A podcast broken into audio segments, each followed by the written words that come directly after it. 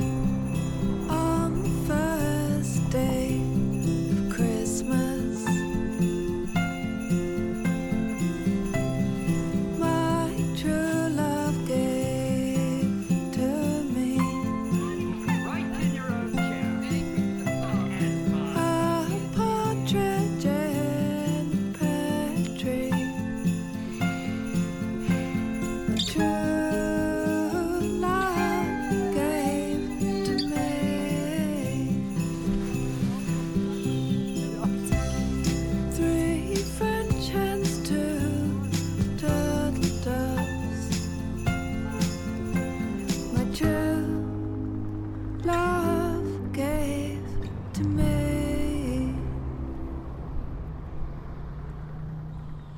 everybody, welcome to Eagle Church. Really good to have you with us today. If you're at one of our campuses or if you're watching this message online, I want to say a happy Thanksgiving weekend to you.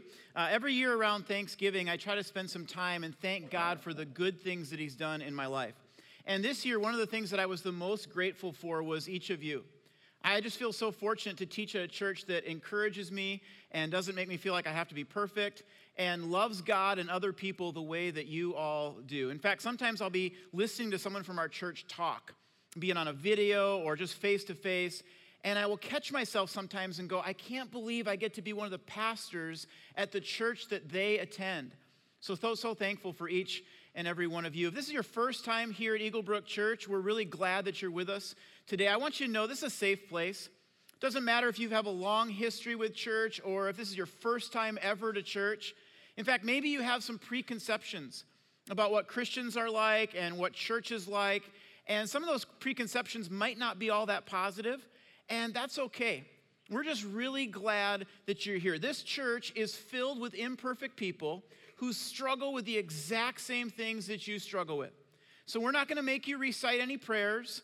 I'm not going to put you on the spot and make you answer a question. You're not going to have to know any insider lingo. We just simply hope that you walk away from today having genuinely experienced God in your life. In fact, today's message, we're kicking off a brand new series called What Keeps You Up at Night. And I love that title because I've never met a person who doesn't have at least some stress, anxiety, or problem that from time to time keeps them up at night. Now, there's all sorts of things that could keep you up at night. In fact, I don't know if you knew this or not, but every year, 150 people die from falling coconuts. 150 people every year. This is such a problem that they've even had signs made up to warn you of this, okay? Here's a sign says beware of falling coconuts. If you see this sign, you need to immediately take cover. Because apparently there are coconuts shooting like bombs out of the tree right at your head. And dad, just remember don't drop the lollipop, okay? You got to hang on to that. Your kid doesn't have one, but you have one. And apparently you're not letting it go even when coconuts are shooting at your head. That could keep you up at night. Here's another unexpected death that you've probably never even considered. But in London, England, in the early 19th century, a giant vat of beer exploded, sending a 15 foot wall of beer cascading down the street and drowning seven people. Some of you are like, well, if you got to go, right? But that's another unexpected thing that could cause you to lose sleep. But here's the deal those aren't the kinds of things that keep us up at night, are they? The kinds of things that keep us up at night are not the unexpected, it's the daily. It's things like fear fear that you won't be good enough, fear that you won't have enough. It's things like kids. If you're the parent of a toddler or a newborn, your kids are keeping you up at night. Parents of teenagers will tell you it doesn't get any easier. They lay awake wondering when their teenager is going to come home and be safe so they can finally go to sleep. And so, those are the kinds of things we're going to talk about in this series. Next week's message is fear. The weekend after that is kids. But today's message is titled, What Keeps You Up at Night? Conflict and Criticism. Don't raise any hands, but how many of us here would say that over the last month or so, you've had some conflict with another person? That you've been criticized by somebody? My guess is that all of us would have our hands up in the air. For instance, I was talking to a guy recently who was telling me about this custody issue that he's having. He wants to move to a different town. His ex wife doesn't want him to move. and they're not able to work it out. So the kids are getting involved, it's going to court, it's getting ugly. Some of you know what that's like. You have an ex who is a constant source of conflict in your life. Others of you would say, you know, it's, it's my former best friend. Not sure how it happened or why it happened. I mean, at this point, it doesn't even really matter, but words were said, conflict happened, and you lost one of your best friends. You hardly speak to them at all anymore. Others of you would say, you know, it's my roommates. My roommate, freshman year of college, was a piece of work, and he would have said the exact same thing about me. If you have roommates, you are going to have conflict. And then what about online conflict? We even have phrases today like Twitter beef. I've never been in a Twitter beef before, but I've seen people having conflict and criticizing one another online. I've also seen it on the freeway. People say phrases like, you know, I was battling rush hour. It's like it's a it's a war zone out there. And when you get into the garage, that's your safe haven. A lot of conflict takes place at 70 miles an hour on the freeway. And then finally, there's marriage. A couple of months ago, my wife was in the kitchen when she got a phone call from our insurance agent. And I happened to be standing right next to her, and all of a sudden she goes, Wow. Oh my, oh, wow, wow, wow. I said, what, What's going on? She covered up the receiver and she said, Our insurance went up by $600 a year because you have a speeding ticket and a traffic light violation. That's disputable, by the way. But she just kept going on. Wow, wow. And so finally, I got annoyed. And I did something that no husband should ever do. I called upon my old friend, Mr. Sarcasm. And so while she was on the phone, I started to go, wow, wow, ooh, wow, look at that over there, ooh, wow, oh my, wow. and so when she got off the phone, she goes, why are you being such a jerk? I said, I was gonna say the same thing to you. And we had a little bit of conflict.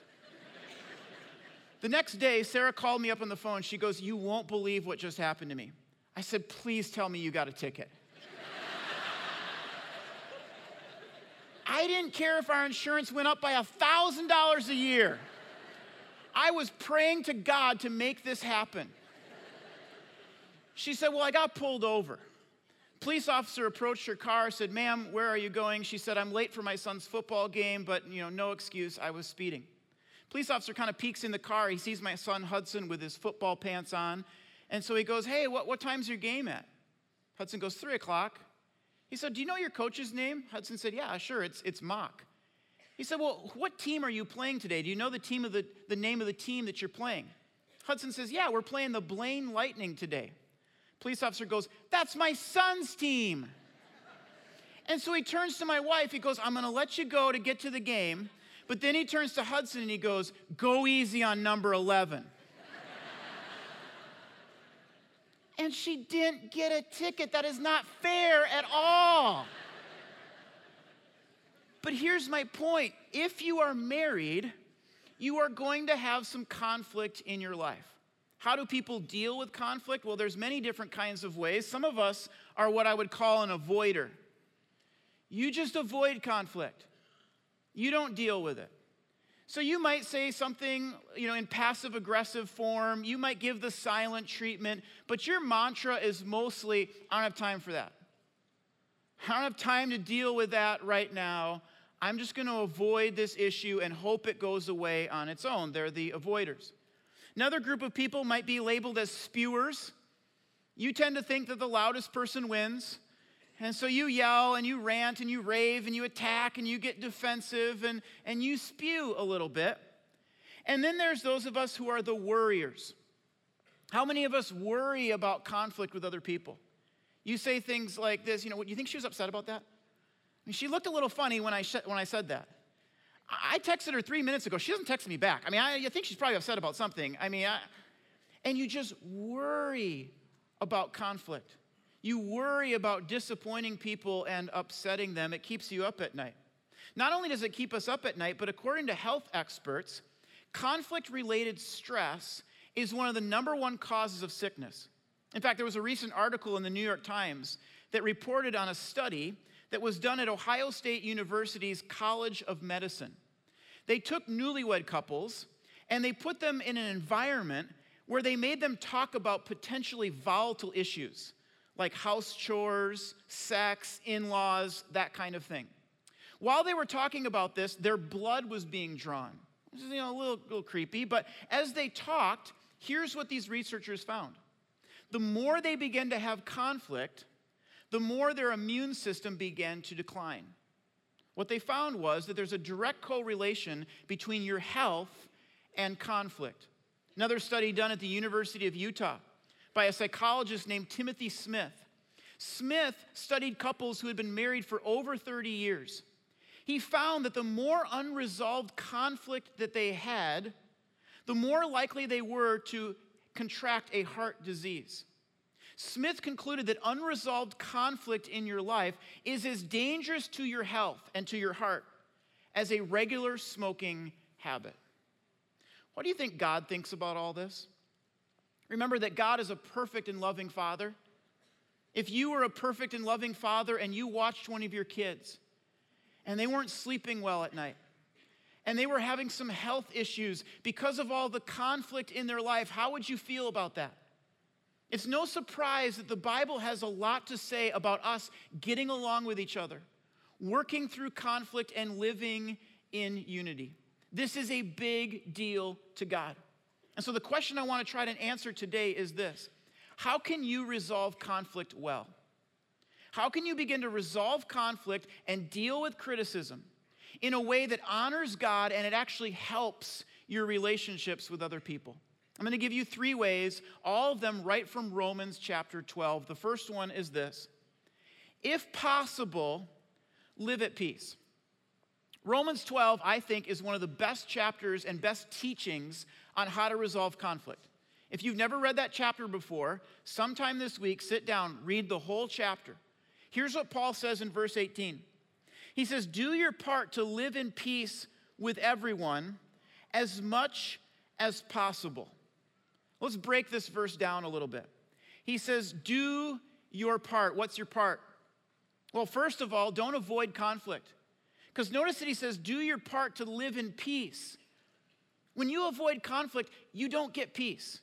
You think you do, but it's a pseudo kind of peace. It's not a real, lasting peace. Paul says, Do your part to live at peace with everyone. Second, what he means is, Are you willing to apologize? In fact, let me ask you this question. When was the last time that you pulled a family member or a coworker aside and you said, Hey, I, I, just need to apologize to you for what I said back there? Young adults, teenagers, when was the last time you pulled aside one of your siblings or your parents and you said, I should not have behaved that way? Would you please forgive me? Parents, when's the last time you talked to one of your kids and you said to your son or your daughter, You know, that's not how I want to speak to you? That's not the mom or a dad that I want to be. Would you please forgive me for what I've said? If your answer to that question is, I don't remember. I mean, I don't know if I've ever said something like that. If I did, it was like months ago, years ago. Then maybe you're not doing your part. Because notice he doesn't say, make sure your spouse is doing their part. He doesn't say, make sure your kids are doing their part. The focus is squarely on us. He says, make sure you're doing your part. As I was preparing this message, I studied the word conflict in the Bible, and I just want to show you a few of these verses from Proverbs. Proverbs 29 says, An angry person stirs up conflict. Some of us here today, and I don't know how this happened or when this began, but you have become an angry person. And some of you would say, I, know. I know. I hate that about myself and I would do anything to stop being so crabby and irritable and angry. I believe that with that kind of humble attitude, God is going to begin to do a work in your life. May not happen this year or next year, but over time, you are going to become more self controlled with your anger and more gentle in how you speak to other people. Others of you say, I don't have an anger problem. And you don't realize that it's your words and it's your mood that is stirring up the conflict. He says, an angry person stirs up conflict, and a hot tempered person commits many sins. Next verse, Proverbs 16, says, A perverse person stirs up conflict. If it's always a perverse joke, if it's always a four letter word, that's going to stir up some conflict. And then he says, and a gossip separates close friends. Last verse to show you Proverbs 28 the greedy or the selfish, the person who's just all about themselves, is going to stir up conflict, but those who trust in the Lord will prosper. Now, here's what I want you to notice I want you to notice the repetition in each of these verses. It says a blank kind of person stirs up conflict, which means if you are angry, if you're perverse, greedy, or selfish, you are going to have a lot of conflict in your life. You just are. If you spend a lot of time with people who are angry, perverse, greedy, or selfish, you are going to have a lot of conflict in your life. How should we deal with this? Well, I want to show you this verse, Titus chapter 3. It's a great verse.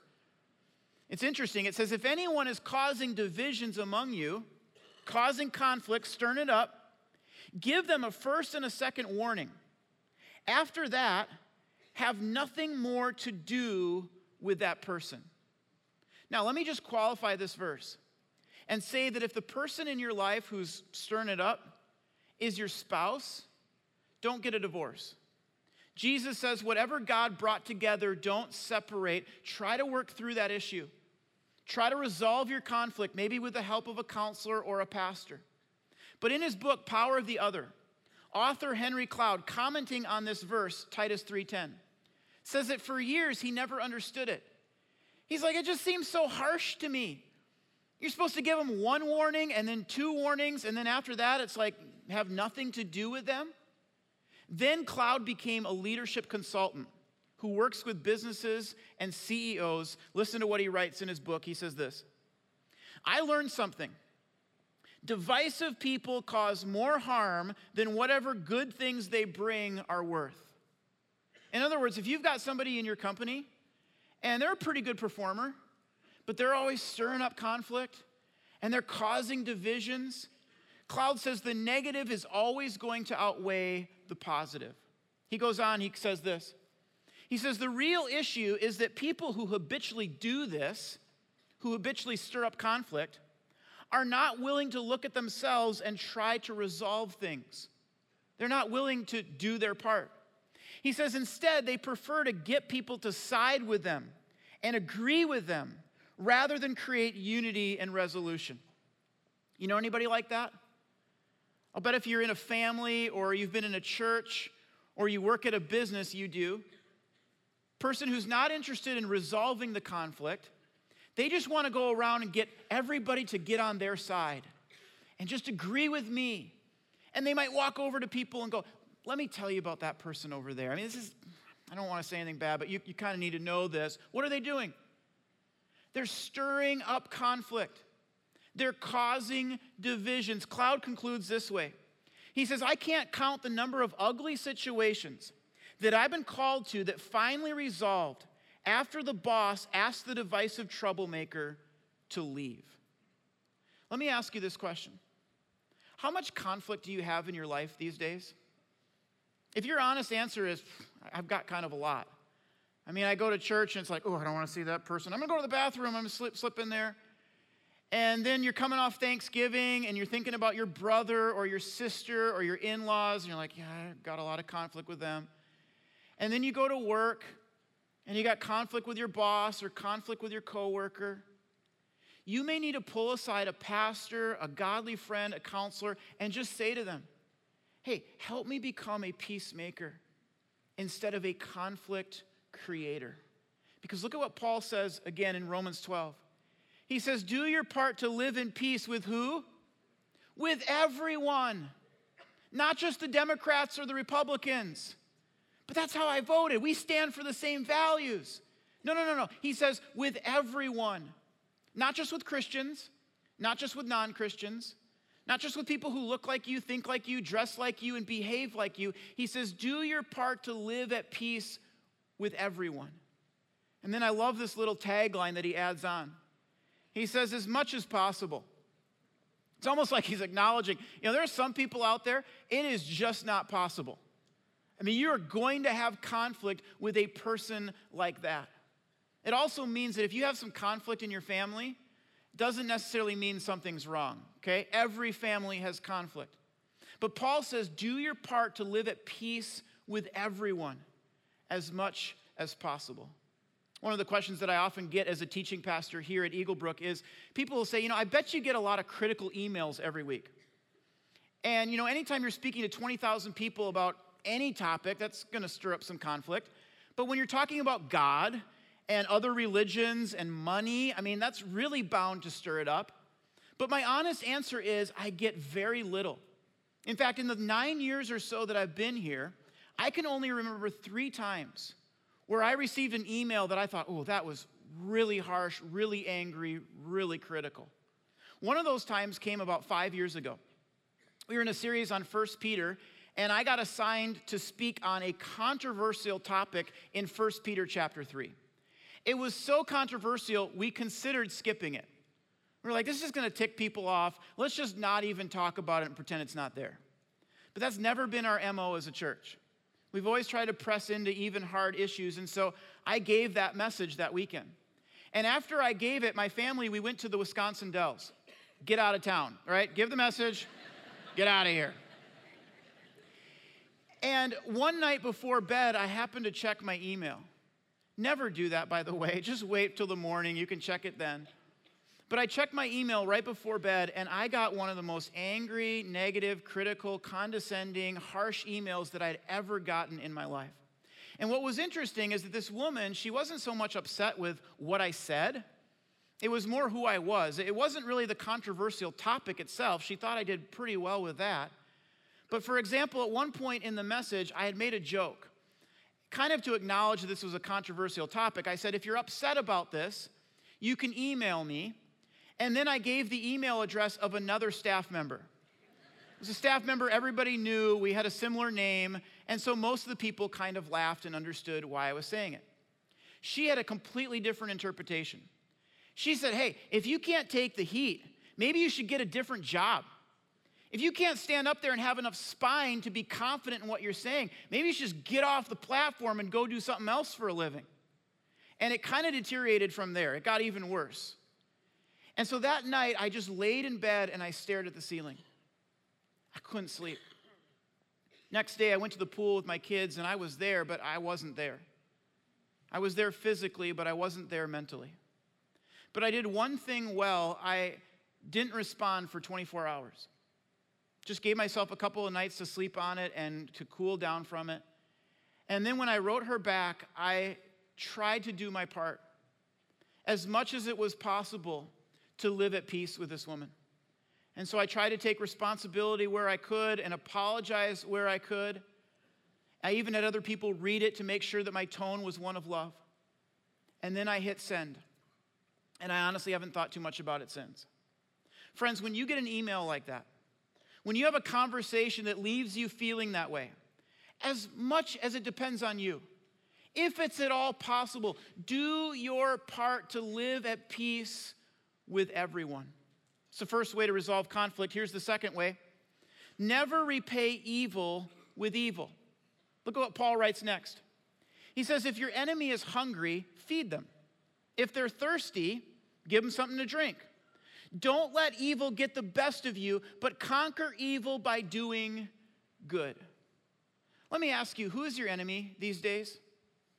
Who's that person that when you see them, you go, oh boy, Who's that person that when you hear their name spoken out loud, there's an anger that rises up within you?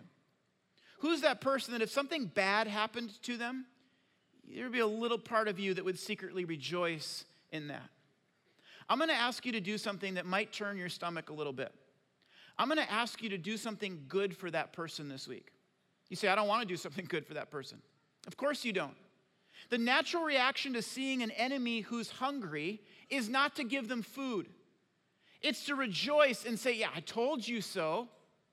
But the Bible says, never repay evil with evil. Instead, do good. Pray for that person, help that person. James chapter 1 puts it this way. It says, My dear brothers and sisters, be quick to listen, slow to speak, and slow to get angry. Your anger can never make things right in God's sight. James said, hey, there are some things you should be very quick to do, like listen. There are other things that you should be very slow to do, like speak or to get angry. You know, one of the environments that tends to set me off the most and my temper is competition.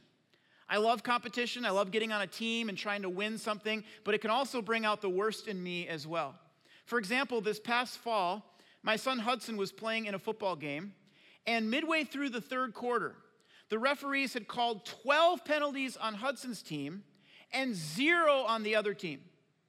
And we were playing at this other team's home field. So right away, I'm like, conspiracy. One of these parents paid off the refs, and now there's 12 penalties against us and zero against them. And so I start yelling out things like, call it both ways. Throw your flag. How do you not see that? Offsides, holding. These referees are high school students who, you know, may or may not be paid minimum wage. I don't know, but it's a third grade football game. This is very important, okay? You got to get this right.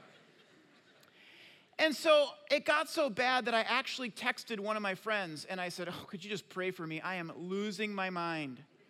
Right after I sent this text, I sat down to just cool off a little bit. And as I did, they called another penalty against our team. And on that play, our quarterback fumbled and the ball was recovered by this other team. So the referee gives the ball to the other team and then starts marking out the 10 yard holding penalty. If you don't know the rules of football, you don't get both the ball and the yards. You either accept the penalty or you decline it. Now, they finally figured this out, but not until after I had shaved three years off my life at a third grade boys football game. I need help.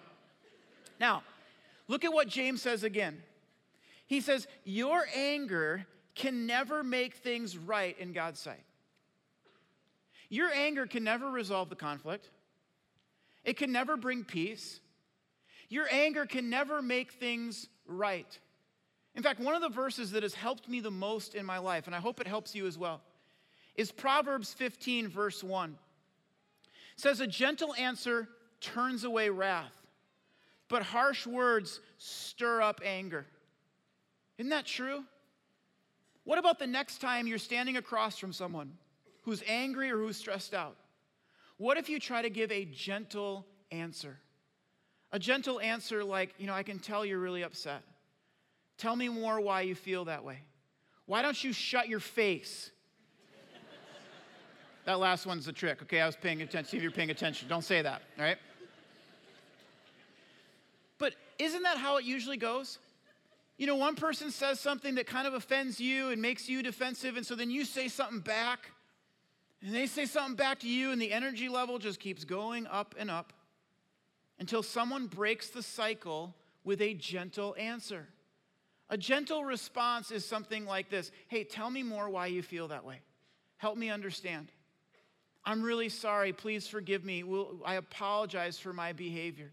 Sometimes it's as simple as a hug. But I can't tell you how much this verse has helped me in my marriage, my parenting, and my leadership. Because now, whenever I'm standing across from someone who's angry or who's stressed out, I try to train my brain, and you really have to train your brain, by the way, it doesn't come natural, to see how can I give a gentle answer? How can I diffuse this situation instead of adding more energy to the anger fire? Never repay evil with evil. Here's the third way to resolve conflict well leave room for God. Now, this next verse I'm about to read to you, you are not going to see it on your next Hallmark card. You're not going to find it in your next self help book. But I love how the Bible does away with cliches and just gives it to us straight. Here's what Paul writes He says this Never avenge yourselves, leave that to God. Well, that's interesting. He says, For it's written, and this is God speaking here I will take vengeance, I will repay those who deserve it, says the Lord. I recently had someone describe this to me like playing whack a mole. You ever played whack a mole before? I asked our team to get me some whack a mole board, and this is what they came up with. A little tight around here lately, apparently, okay? Not in the budget, so I don't know if these are bunnies or rabbits or what we got going on here. But here's how you play whack a mole one mole pops up, and you try to whack it.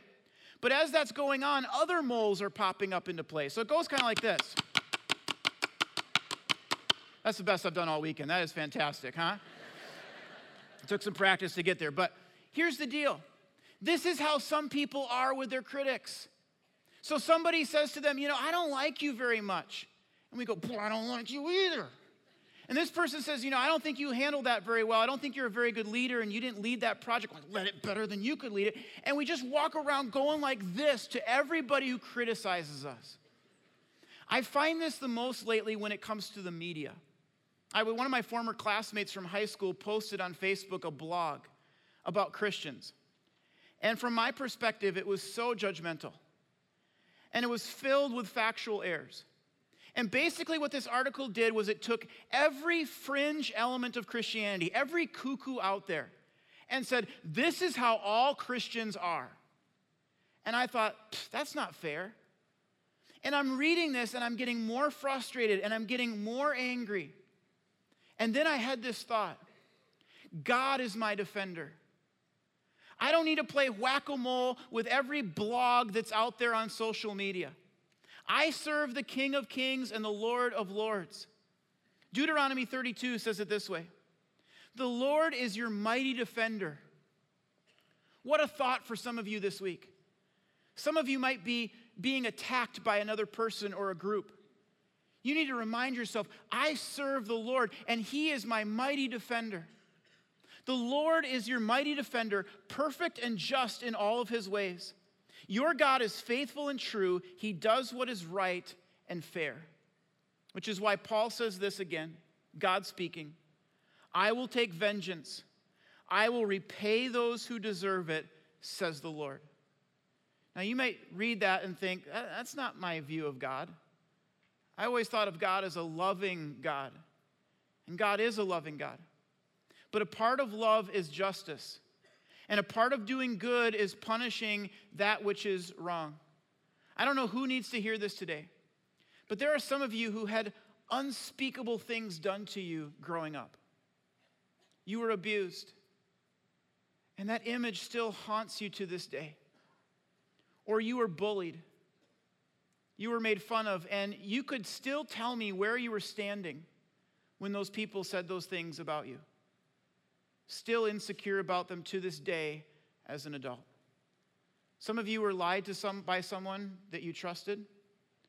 Some of you were cheated on by someone who said they would never cheat. You were left by someone who said that they would never leave. You were criticized in a way that hurt you deeply. What if you got before God this week? And what if you said, God, vengeance is yours? One day that person is going to have to stand before you and they're going to have to give an account of their life. And you say that you will repay those who deserve it, which means that you don't have to repay them, that you don't have to avenge, that you don't have to get vengeance. You can leave room for the vengeance of God. That's why Martin Luther famously said, Pray and let God worry. I like that. Some of you need to say this week, God, I am tired of carrying this anger. I am tired of holding this grudge. You carry it, you hold it, you worry about it. I'm going to go to sleep and I'm going to sleep well tonight.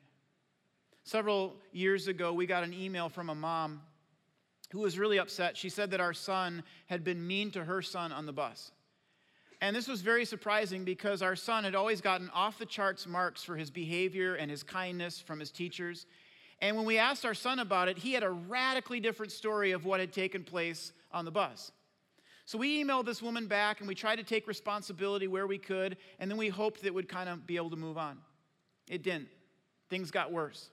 In fact, this mom sent us another email that was extremely harsh in tone, made my wife feel attacked and defensive. And then when my wife would see this woman at school, she wouldn't even look at my wife. When my wife would say, Hey, how are you doing? She wouldn't say a word, just walk right past her.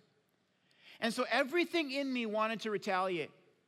Everything in me wanted to fire off an angry email and tell her how she was so wrong and how her son was playing a part in this as well and to set the record straight. But then, three different times over the course of two days, God brought this verse from 1 Peter chapter 3 to my wife's attention. had her read it three different times. And we just knew this is what God wants us to do. It says, Don't repay evil for evil. Don't retaliate when people say unkind things about you or about your kids. Instead, pay them back with a blessing. This is what God wants you to do. Some of us are like, hey, I came to church today. What does God want me to do? This is it. Don't repay evil for evil. Don't retaliate when people say unkind things about you. Instead, pay them back with a blessing. This is what God wants you to do, and He will bless you for it. And so my wife and I believed that verse. And we sent an email back to this woman where we didn't agree with everything she said, but we tried our best to do our part, to live at peace and to take responsibility. And then at the end, we very intentionally wrote, Bless you. Couple months after this, this woman's husband came up to my wife at school and he said, Out of the blue, I need to apologize to you about my wife's behavior. He said, We were going through a divorce and we were so stressed out and so angry. And he said, I know she said some things that weren't true and were kind of harsh. I want you to know we love your son and uh, I want to apologize for what happened. I thought about it later on because I found out that he was attending our church and listening to our messages. And I thought, what credibility would I have lost with him if I'm up front talking about here's how you resolve conflict, and I had just sent off that angry email? It would have felt good for a little while, but it never would have brought lasting peace. And it probably would have blocked the work that God wanted to do in this man's life, healing him and revealing his love to him. Friends, as much as possible, as far as it depends upon you, do your part to live at peace with everyone. Who is that person you need to reach out to this week? Send them an email, make a phone call, send a text, get together face to face, and just ask them this question Hey, I want to live at peace. I want to resolve this conflict. How do you think we can do that? You ask that question, and you will sleep very well tonight. Let's stand as we close in prayer together at all of our campuses.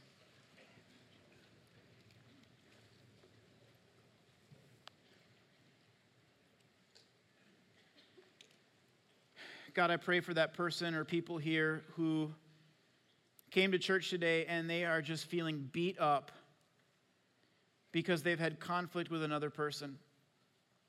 And maybe they've been worried about it, and maybe they've been up at night, and maybe it's a family member or a close friend, and they just don't know what to do about it, God. Sometimes it's not possible, but as much as it's possible, I pray that you would speak to that person about how they can live at peace and resolve that conflict. And I pray that they can surrender it to you, God, and that they can let you worry and that they can just begin to sleep easy at night, knowing that you are a God who does everything that is fair and is right. And God, I pray for those of us who have a lot of conflict in our life, that maybe we can humble ourselves before you and recognize that we need to grow in becoming more of a peacemaker this year. And I pray that you'd speak to us and show us how to do that. We pray those things in Jesus' name. Amen. Hey, if you need prayer, come on down front. Otherwise, have a great day, everybody.